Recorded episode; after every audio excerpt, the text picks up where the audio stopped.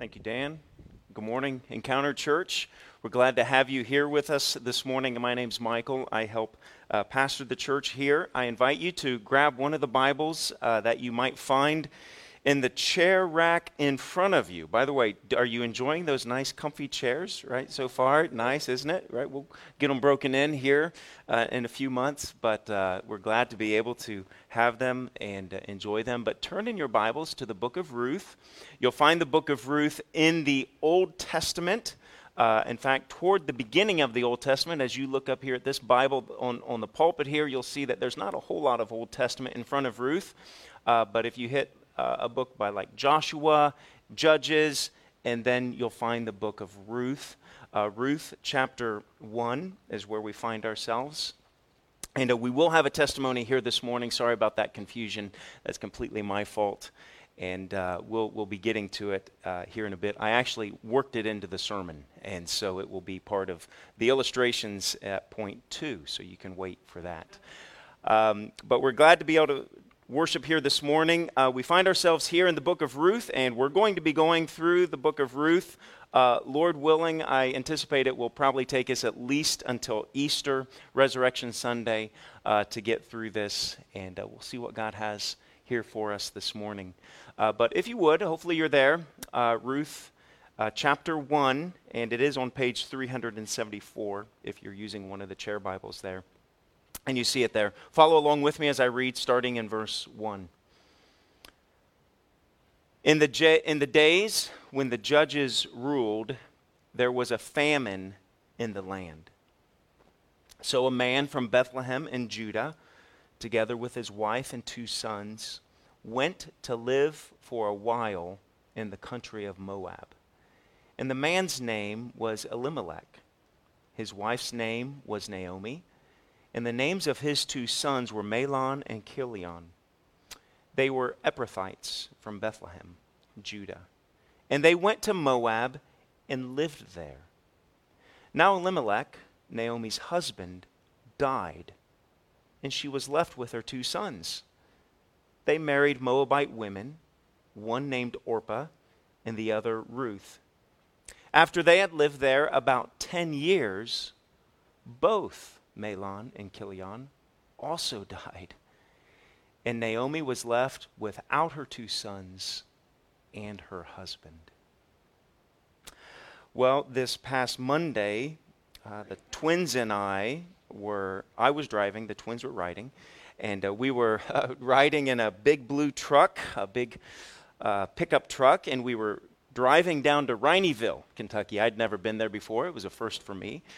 And uh, it's just past Elizabethtown, in case you want to go for a Sunday afternoon drive, uh, just off 65. And we were driving down there in this blue, big blue pickup truck to pick up a large round bale of hay for our animals. And after exiting I 65 South, turning onto a country road, I was surprised to see a large road closed sign blocking the roadway. Now, I was unsure of what to do because uh, here we go again. I'm trusting in the GPS, and the GPS is telling me go down that road, and yet here's this big sign that says road closed. So, what did I do? Well, I proceeded to drive around the blockade sign, driving with confidence as I assumed the role of a lo- uh, as a member of the local traffic only crowd. I figured I could just get by with that. I'm local traffic someplace. And so we continued driving uh, down this country road, occasionally, ha- occasionally having to go around another barricade or two. Now, if you are young drivers, do not do as I say. I hear okay. After a half mile or so, we eventually found ourselves at the end of the road. this time, right? Have you ever done this? You're like, oh, certainly. Like this, I mean, I, I got this. And this time, the barricades were indeed serving their purpose. It was clear that this road was no longer passable. Road closed. So I kind of turned to the twins. What do we do here? However, another road had been built somewhat parallel to the now dead end road. And I'm hesitate telling you this because it was my dad's truck I was driving, and here I just made eye contact with him. Right? He's like, never again. However, another road had been built parallel to the now dead end road that we were there on. And so I kind of looked at, and of course, Merritt and Anders, you know, they're loving this, right? And so, with just a short bit of off roading, because we have a high clearance on the truck, with a short bit of off roading, we were able to leave the dead end and we were able to be right on our way on a new path that I hadn't anticipated. This morning, we're beginning a teaching series uh, through the book of Ruth. And through this series, we're going to learn that God restores those who look to Him with hope. Through, though tragedy certainly marks the beginning of this verse, as we just read there in verses 1 through 5, though tragedy marks the beginning of the story, God's love and sovereign plan, often a plan that maybe we had never anticipated, his love and His sovereign plan, they are going to weave together a beautiful tapestry of ordinary lives and redemptive purposes. Through our study, we're going to see that our day to day lives are part of a bigger, hope filled story. And it's a story of redemption. I think probably many of us have experienced dead ends, haven't we? Not just in driving, but in life. Dead ends can be those seasons of life where we feel as if we have nowhere to turn. We're completely off course. Maybe we're completely out of options. And we look around and there's not a parallel road running beside us that we can just hop right onto. It's, it's a dead end. And it's often at these dead ends when we start asking questions like, how did I get here? Or we say, Would I be better if I had chosen differently back there? Sometimes in the dead ends, we ask the question, Why has God left me stranded here, all by myself? Sometimes maybe you've asked this question and you wonder, Am I at a point of no return? Is this dead end all that is left for me? Or maybe you've even asked this question Have I strayed so far that God can no longer use me? Have you ever had these questions run through your mind? Maybe even today, maybe even as I rehearse some of those questions, maybe those questions are a bit even familiar. Maybe they are even timely right now for you. Possibly the hardest dead ends to face are those which we realize are the ones that have been brought about by our own decisions. Whether they were good decisions or bad decisions, the many decisions along the way each bear some sort of consequence, whether it's good or bad. Every decision matters, right? The roads we choose to travel down, the roads we choose to avoid, all of them lead us to somewhere in life. And maybe that somewhere in life is now marked by a road closed sign, a dead end. And possibly the most discouraging reality of any dead end is that we've convinced ourselves that this dead, dead end is outside the city limits of God's sovereign plan. Not a chance. God is in control of this and that the jurisdiction of God's rule and reign no longer is capable of reaching me. I've gone too far. My wayward travels have taken me too far off course. Well, there's hope here. The big idea for today's sermon is that there is still hope at the dead end. Is that there is still hope at the dead end and we now we, we look here we turn to ruth and we see that the book of ruth begins with uh, two descriptions that really are going to help establish the context of what these first verses describe for us. And as we get to the end as we get to verse 5 what is going to be a dead end for naomi? They describes for us a tragedy, a tragedy that was brought about by Elimelech, the husband of Naomi, the, the father of the two sons, by his decisions of where to go and of trying to avoid what God maybe was doing. And so we see here, go ahead, look there. And again, I, I, encourage you, have a copy of God's Word open. Okay, it's good. Take notes with it, scribble there in your copy, and, and just follow along. And we see here, there's two important descriptions that the author of this wonderful book lays the context out. And we see it. It says, In the days when the judges ruled, there was a famine in the land. We see that this description is both historical and it's also theological. It describes it historically, it describes it theologically. And frankly, it, it is a phrase that is pregnant with meaning. Being far removed from Ruth's day, we really don't understand the significance of this one line description. So let me try to unpack it for us a little bit here this morning. Historically speaking, it says, when the days, right? It says, in the days when the judges ruled, uh, the days when the judges ruled provides us with some specific historical dates. The approximate dates of the period of judges was 1381 to 1051 BC. And again, give, give or take a few years on both ends. It was a span of about of a, around anywhere from 330 to 350 years. Okay, so, so when you think about in the days uh, uh when the judges ruled, that was a, it was a long span of time potentially up to 350 years. In fact, the period of Judges accounted for nearly 25% of Israel's history in the Old Testament. Was made up, almost 25% of the history recorded there in the Old Testament is made up by this time of the Judges. Now, you might remember the time of the Judges began after Joshua, Joshua's conquest of the Promised Land and then it continued until the establishment of the monarchy under King Saul. So, so even it's like even just take your copy of God's word. Like if you if you just turn one book to the left, you'll see you'll hit the book of what Judges.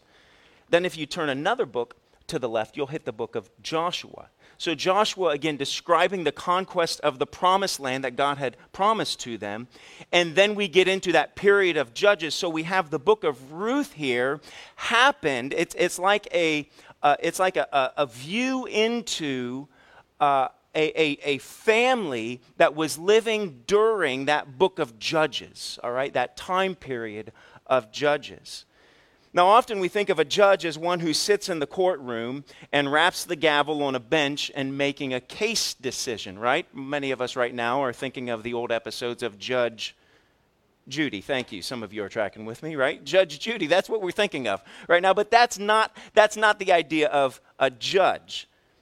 The judges of Scripture are somewhat comparable to military and civil leaders who ruled when the nation of Israel reflected uh, more of a loose confederacy. And so you would have judges or you would have governing officials around the region, and you would have some, one that might be governing over here while another judge is governing over here. And so through the book of Judges, there's, there's many judges who are listed, and some of them are governing different regions of the land at the same time. So that gives us a little bit of a historical perspective. Again, in the days when the judges ruled, it gives us a historical timeline. But along with a historical description, we also realize that the days when the judges ruled is also a theological description. The days of the judges primarily were dark days for the people of Israel. Keep in mind, a, a span of time almost 350 years it was a time that was often overshadowed by disobedience. It was almost, a, a, at times, a roller coaster ride, right? The Israelites, they would obey God, and then they would fall into disobedience. And then they would obey him again, and then they would fall into disobedience. And time and time again, this is, what it, this is really what it was like. But we see there's a, there's a helpful description overall description of the time period of Judges. And in fact, if you're there at the book of Ruth, just turn one page to the left and you'll see a summary statement of what this theological description of this time of the Judges was like there at, in verse 25. Follow along there as I read. Judges chapter 21, verse 25, it says, In those days, Israel had no king, and everyone did as they saw fit. In those days, Israel had no king, and so everyone did as they saw fit. So, theologically speaking, it was a dark time. The days when the judges governed was a time that was marked by apostasy.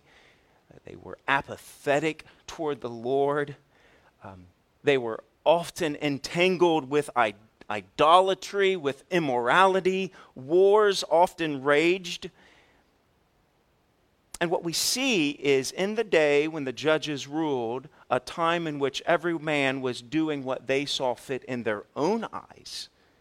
What we see then is that the people's disobedience was always followed by God's judgment on the nation and the land. See, it's also important to note that they're living during a time in which uh, they're, they're living underneath this, this Mosaic covenant, this covenant that God had made with the people. And basically, the covenant goes like this God says that if you obey me, I'll bless you. If you disobey me, I'll bring curses on the land. Obey me, blessing. Disobey me, curses. And you can read all about that in Deuteronomy chapter 28. We won't take time this morning to read that, but in Deuteronomy chapter 28, it starts off, the first half of Deuteronomy 28 is filled with blessings. And you're like, yes, that's what we want. And the second half of it is filled with curses. And then later in Deuteronomy chapter 30, if you take time to read it, I would encourage you to do so, that the Lord lays out the clear ends of their obedience and their disobedience. Obedience, blessing, God says you'll have life. Disobedience, curses, you'll have death. So, in considering this covenant that God made with the people of Israel there in the Old Testament, uh, right, I, I think even now, right, in this age in which we live, it, it does give me p- reason to pause and even think about my own patterns of obedience and disobedience and whether or not I'm considering the outcome of my own choices in life, right? And, and we're going to see kind of the outcome of, of Elimelech's choices but I think this is opportunity for us now to think about that, right? Am I living in an, in an obedient life in which I'm pursu- in which I, I am experiencing the blessing of God, or am I pursuing my own ways, living like the judges, those in the days of the judges, everyone does what is right in their own eyes, and am I maybe even experiencing the consequences of that? You might say, well, come on, Michael, that, right, that's Old Testament talk, right? We live in this age of grace. Jesus has come, forgiveness is available. You know, I'm just going to live however I want to live, and I'm just going to pull out my forgiveness card, right? Jesus is, I'm going to slap it on the table and say, Jesus, forgive me for that. Do you ever, are you ever tempted sometimes to live in that way? And yet I'm reminded there in, in Hebrews where we're told that a man reaps what he sows a man reaps what he sows, and that God does discipline those who live a life of disobedience toward him. In Hebrews 12, the author says, No discipline seems pleasant at the time, but painful. Later on, however, God's discipline produces a harvest of righteousness and peace for those who've been trained by it. See, God will bring difficulty into our lives for our benefit, for our purposes. And sometimes God brings those difficulties into our lives because we have chosen to walk a pathway of disobedience. And so he's going to bring heartache and pain and hardship into our lives. Now, I'm not painting with such a broad brush and saying that every hardship or heartache you are experiencing now is because of your disobedience. That's not ex- that is not what I'm saying, but I will say there are times when God does do that. So, with that thought in mind, let's return back to verse 1 of Ruth, where then we read In the days when the judges ruled, there was a famine in the land. So, based upon what I've just described, are, are, are the people, are the Israelites, are they living lives of obedience or lives of disobedience? Well, we can naturally say because God has brought a famine in the land, that it is most likely that this is a time of disobedience. Now, this is not to say that famine in Scripture is always due to the disobedience of God's people. All right, we're not always given a reason for the various famines of Scripture, but based on the general state of the Israelites during the period of Judges, it does seem that there's a strong likelihood that the people had been rebelling, living in rebellion against God because they've failed to fulfill their end of the covenant. So now, all right, okay, so there we go. In the days when the judges ruled, and I got a few minutes left here this morning, we made it through half of the first half of the verse, right? This is, is going to be fun. Let's go ahead. Uh, Michael Fay texted me, and he, like when I said we're going to cover five verses, he's like, man, that's going to be like a two minute sermon. I was like, whoa, whoa, wait, wait a second, brother. We'll, we'll take our time really slowly here. Right, so it says, in the days when the judges ruled, there was a famine in the land. Okay, so bad things are happening, right? People are disobeying right? God is bringing, God is bringing uh, uh, discipline to the people. He's trying to get their attention. So, how, how, how is Elimelech going to respond? So, a man from Bethlehem in Judah, together with his wife and two sons, went to live for a while in the country of Moab. Now, this then takes us, okay, here's the first point. Okay, here's what we're going to see is Elimelech is going to start, he's going to try to take a shortcut. He's going to try to take a shortcut around what God is doing. All right? Now, just again, another quick word about famines in the days of the Old, Old Testament, recognizing that Israel was an agrarian society. They were very dependent. They didn't have grocery stores uh, on every corner. Uh, so if, if you didn't grow it or if you didn't kill it, you probably didn't eat. So we see that a famine was not just a threat to a person's lifestyle, but it was also a threat to life itself. In fact, famine was, the most, was a most feared catastrophe because a famine was often drawn out and excruciating, excruciating in the nature of suffering. I mean, like, I get hangry after missing one meal. If you can only imagine how discouraging and how difficult a famine would be to endure that. And even as we see famines that, that take place around the world, and, and the trouble and the hardship that those bring. So, again, all right, there's a famine in the land. What's Elimelech going to do? We're going to see that he's going to try to take a shortcut. Well, what do you mean by that? Well, let me just go ahead and highlight a few more important details in these first couple of verses. All right, and again, you might want to take some notes. Bethlehem, the name of the city means this house of bread. Bethlehem is located in the promised land where God, as, as Joshua is, as, is taking conquest over this land, it was going to be a place that was fl- flowing with what? With, with milk and honey. And there's going to be this city that we're going to call the house of bread. It's here in the promised land. It's a place called House of Bread. It's a place that represented and should have experienced God's provision and plenty. And yet now what's happening? The cupboards are bare and there's no bread. Moab, all right, we see there that Elimelech says, I'm going to go to a country of Moab. Moab was a small kingdom on the other side of the Jordan River that, that distinguished, that kind of set Israel apart. Okay, so Moab is not a part of the nation of Israel. It's a foreign country, it's a foreign territory. And the land of Moab, uh, unfortunately, did not have a shining record with the people of Israel. Its reputation with Israel was not good. The, the, the people of Moab uh, began with an incestuous relationship, and those people then grew. But it seems for some reason there's food in Moab. Isn't it always the case that the grass always seems greener on the other side of the fence, right? So, Moab. So, we have Bethlehem, famine, God's promises, should have experienced God's promises, house of bread. Moab over there has food. Elimelech. Let's think about Elimelech, his name. Consider the meaning of his name. It means this My God is king. Oh, that sounds like a good name, doesn't it? Right? My God is king. But what we're going to see is Elimelech is not living out the meaning of his name.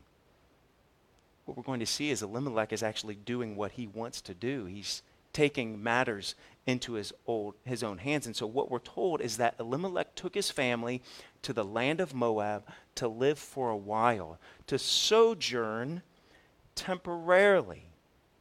Okay, see there in verse 1, he says, together with his wife and two sons, he went to live for a while. That word is sojourn. That gives us the understanding that it's only going to be for a short amount of time. It's just a shortcut.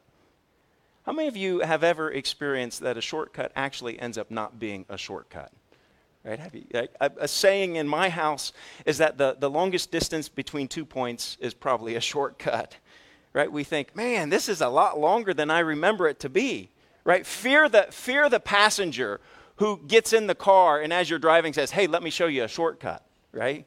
Be careful of them. We might say that Elimelech was trying to take a shortcut around God's plans and his purposes. See, Elimelech, and you might think, but Michael, this just seems so pragmatic right? He's, he's taking care of his family. He's, he's going to go find food. He's, he's, trying, he's, he's trying to avoid being hungry. And wouldn't we all want to do that? And, and really, isn't that what a shortcut ultimately is? It's always an attempt to avoid something. But what we have to understand is that God brought the famine to the land for the people's own good. That's what Hebrews tells us about discipline. It's painful for a while, but in the end, it's for our benefit. Why a famine? Because the people had started depending on themselves. They had turned their backs to the Lord. And that's what the blessing and curses was, right? God, God would allow a, a, a, hardship, a heartache, a curse to fall on the people in their disobedience, to wake them up, to get their attention, to cause them to turn back to the Lord. But, but Elimelech, instead of, right, instead of turning back to the Lord, he turns away from the Lord. And where does he go? To enemy territory, to a foreign land, to where the grass seems to be greener. So instead of acknowledging his need to humble himself, instead of inviting other Israelites to do the same, instead of living in the land of Bethlehem, the house of bread and the promised land that's going to be flowing with milk and honey, and instead of crying out to the Lord and say, God, we have sinned, forgive us of this, won't you bless us, won't you bring provision to us, he instead took matters into his own hands. He was attempting to shortcut the very means by which God intended to draw his heart back to himself. You see, any shortcut that takes us away from God and his intended purpose is a wrong choice, no matter how pragmatic, no matter how realistic it might seem to be in our own minds, in our own understanding no matter how quick a shortcut we might believe it to be, sin is always an attempt to get us to short God, shortcut God's promises. Again, so, again, just a shortcut. Here's what he says. We're just going to go, end of verse 1, went to live for just a while, sojourn for a while. Then we continue. It says, in verse uh, 2, it says, The man's name was Elimelech, right? God is my king, but he's not living like God is his king. Instead, he's living like he's the king and he's going to take charge. His wife's name was Naomi. The names of his two sons were Mahlon and Chilion. They were Ephrathites from Bethlehem, the house of Judah, and they went up to Moab, and it says they lived there. There's a progression here that is taking place. I am not a Hebrew scholar, but I'm thankful for online resources that help us understand these words. The word sojourn gives us this idea of only for a, a, short period of time at the end of verse 1. Now, at the end of verse 2, Elimelech has, dra- has drug his whole family to Moab, and now it says, and they went to Moab and they lived there. There's a progression of time that has taken place. And, and again, right, if, if we are just going to kind of use this uh, in, in kind of straight Hebrew language, it says, it would read in this way it says, They went to the fields of Moab and they were there. I, kind of like, it's like, here we are. We're here. We came here just for a quick shortcut. We're only going to hang around for a little bit, but now we find ourselves, we, they are just there. It's the picture of someone who's remaining and just kind of continuing in place. It's almost as if the family has just kind of stalled out. They're now drifting through life without a lot of intention and purpose. Maybe they've lost a little bit of motivation. They've grown content. They've grown content. they've grown content. And they're just thump, there. The family might be saying, hey, we're good, right? Everyone seems to be happy. We hadn't planned around to stick, we hadn't planned on sticking around Moab for, for too long. So why not? Let's just go ahead and we're going to just continue to hang out here. We come to understand that what started out as a sojourn, as a shortcut from God's purposes, is now proving to be a much, much longer stay. But what happens? Look at verse 3. What happens is now Elimelech, in verse 3, now Elimelech, Naomi's husband, he dies. No, right? And now she's left with her two sons, right? What seems to have happened at the end of verse 2 is that the family of four had just grown comfortable living in Moab. They'd left Bethlehem for the land of Moab. It was an act of compromise in Elimelech's heart. He says, okay, let's just, let's just go over here. All right, I'm going to compromise a little bit but we won't stick around for too long. However, over time, it seems that the family started to feel more at home in the land of compromise than they felt at home in the land of God's promises. And what happens? Elimelech dies. We get this sense that God's trying to get their attention that God's trying to say, hey, you've, you've, you've kind of, you, you, you've usurped my purposes. You're here in this place that you never intended to be. And at the point of Elimelech's death, one would think that Naomi and her sons would wake up and return to Bethlehem where they should have stayed all along. Not everyone fled Bethlehem, we're going to find out here in chapter 2 people actually stayed there in Bethlehem, but Elimelech says, We're going to do it our own way. Right? And you might think, okay, now that dad has died, surely they're going to pack it up and hit the road, right? No. Probably in the son's eyes, they're, they're thinking, who wants to eat a slice of humble pie and return home? You can almost hear the son saying, let's just stay where we're at, right? We can make this work. Even though we just lost dad, we still got each other. We're healthy, we're able bodied, we're smart, right? We got, we got grit, we got this, we can do this. And instead of, instead, it does seem, then even, all right, continue on reading, it seems like they even dig their heels a little bit deeper into compromise. What happens in verse 4? Now they married Moabite women, one named Orpah and the other Ruth. And now look, it says after they'd lived there about 10 years. Now stop right here. And I know many of you know the rest of the story, but if you are reading this for the first time, you've got to understand. You're thinking to yourself, these guys are crazy. They are just compromising one day after another. And now what started out as a sojourn, just a quick shortcut, they're now there, has now turned into how long? 10 years. But isn't that what compromise does to us? Isn't that what compromise does to us? Just a little bit of sin. Just a little bit. And then before I know it a little bit more, I'll kind of shrug my shoulders at it a little bit more. And before you know it, you're at a place that you never intended to be and you're sticking around for a lot longer than you intended to stay. I have a testimony video from Noreen Pretty that is going to talk about compromise in her own heart. And I want you to hear kind of that progression of compromise. And I want to tell you, as a church, Noreen is baring her heart in this video. She's very she she's transparent. She's sharing things that she probably didn't think that she would ever find herself, at least not for a while, find herself sharing. But I think there's value here for us as a church family to hear this. And so go ahead and watch this video. It's important to know the things that may harm it.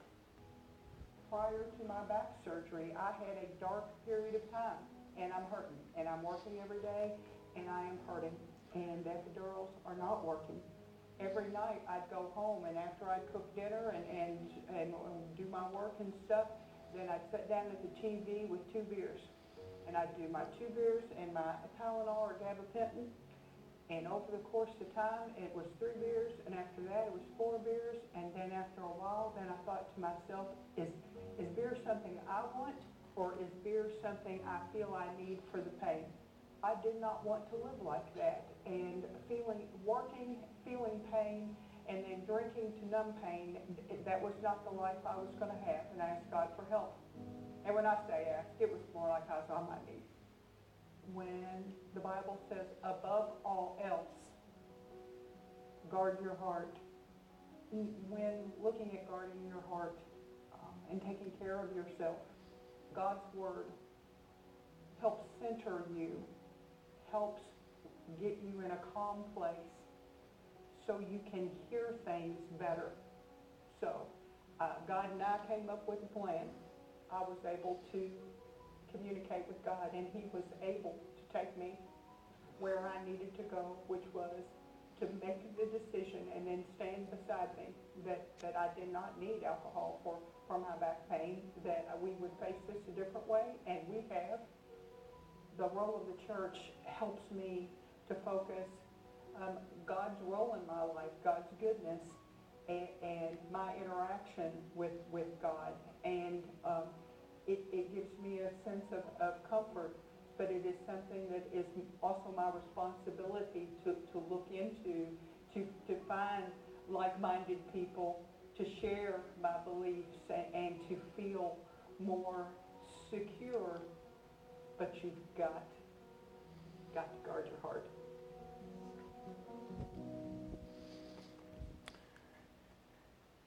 So, did you hear the progression? Did you hear how, as Noreen, and thank you, Noreen, for sharing that.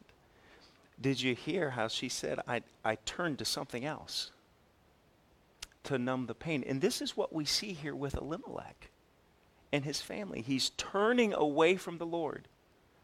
Rather than walking through, rather than, I love it how Noreen says, and, and man, we made up a plan, right? But, but that's Elimelech, they find themselves now in this, this road of compromise. And even the sons, I, I almost wonder, we should not be surprised that these sons then went and took Moabite wives. I think the saying's true like father, like son.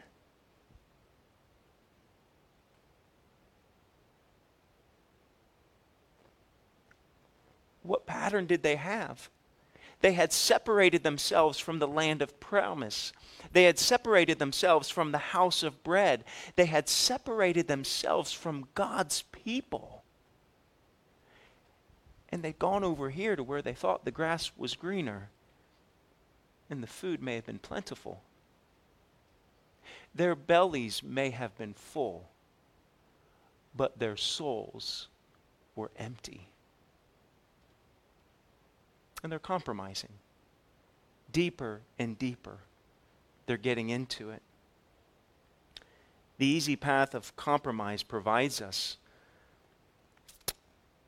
often with very little resistance.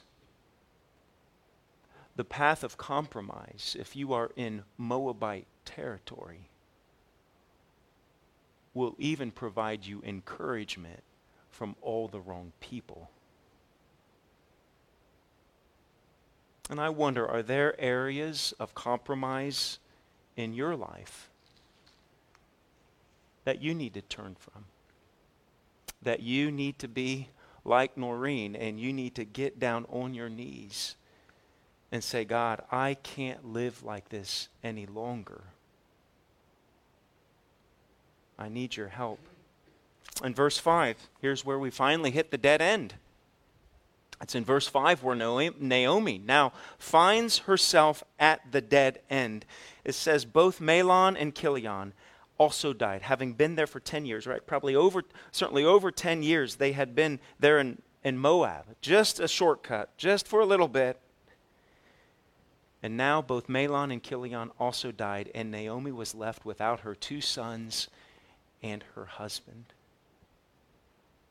Church, I think we have to also recognize that our decisions, our compromises, our attempts at shortcuts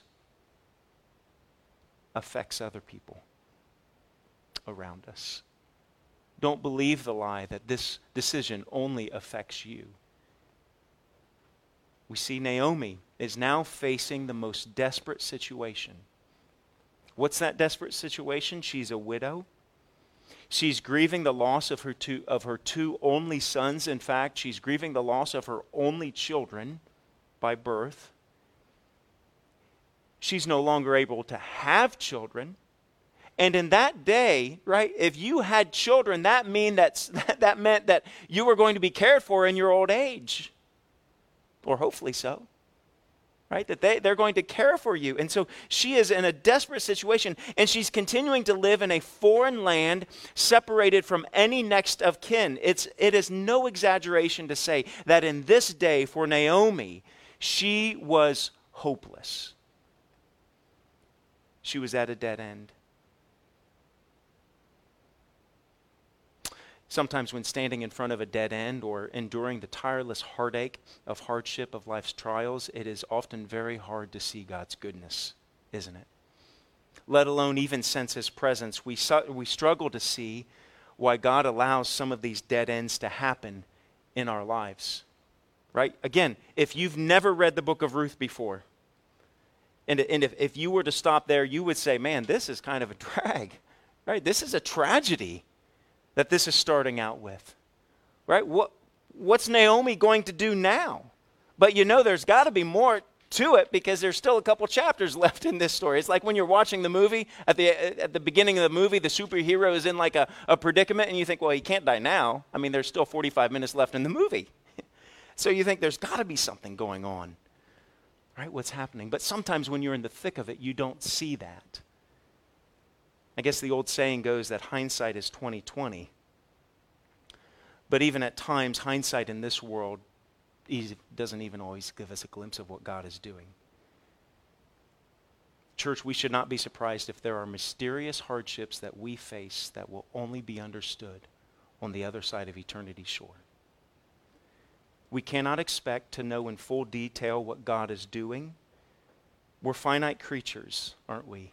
And we cannot expect to know the ways of an infinite God. Sometimes when we're when we find ourselves as a dead end. Yes, maybe Naomi is thinking, "Oh, why didn't we do why, why did we come here in the first place?" Yes, but even still, you might be wondering, "God, what are you doing? I thought you had these promises for me."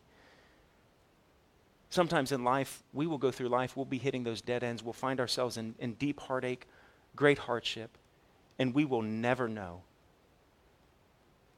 until eternity.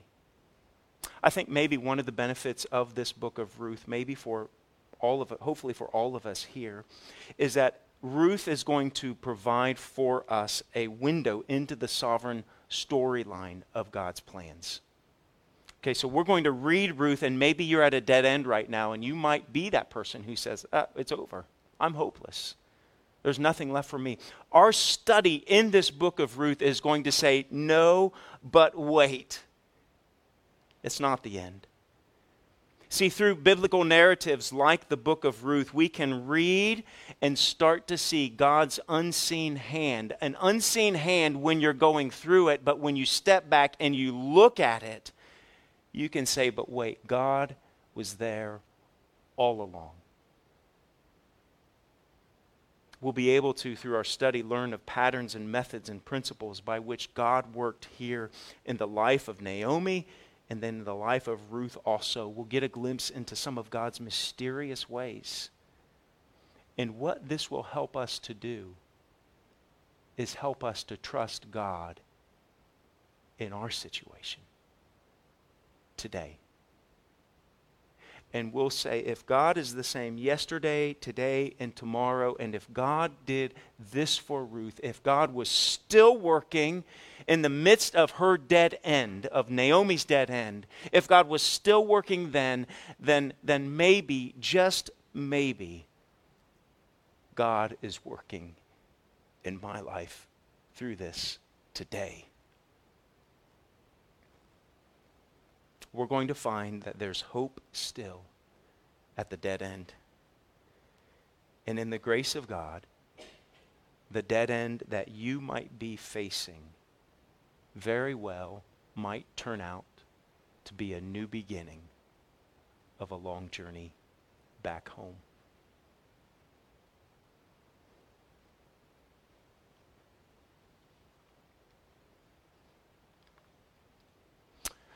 Can I pray for us?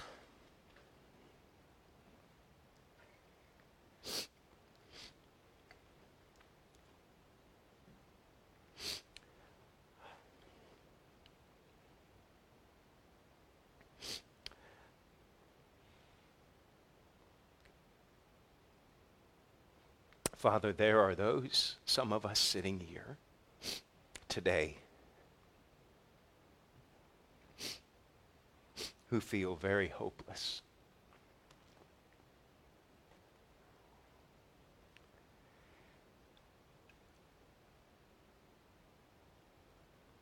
And God, we read Scripture and we allow the Spirit to teach us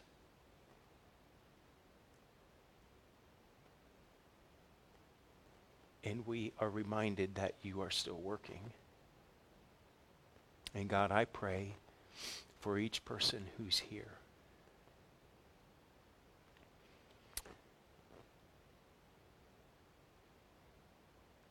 Some of whom, Lord, need to face the reality of very, very well might even be your your loving hand of discipline that is trying to woo them back to you.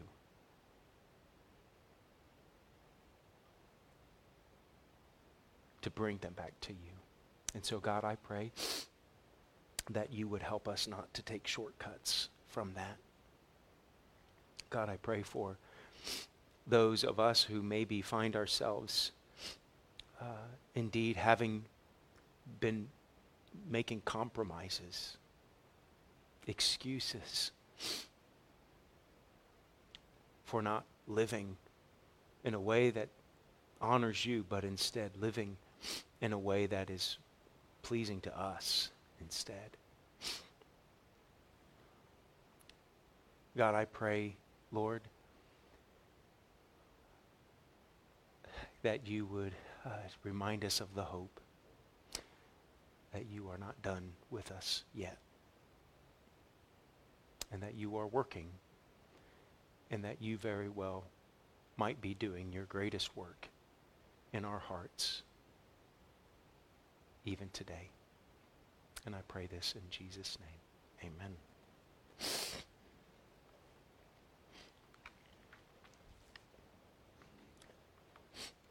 We participate in the Lord's table each Sunday. And it's a time to remind us that uh, Jesus did not take a shortcut.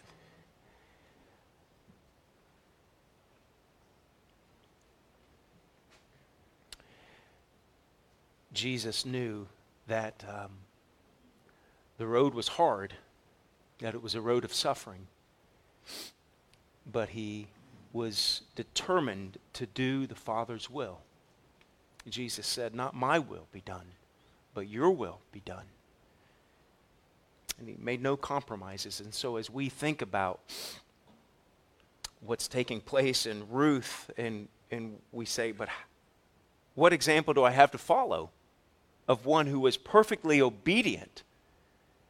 One who was willing to take the discipline of God, not because of his own sin, but because of your sin. The one who is willing to walk the road of discipline for us. And who, for the joy set before him, endured the cross, scorning its shame, so that we might receive the forgiveness of our sins. And he did that in our place. And so the Lord's table reminds us it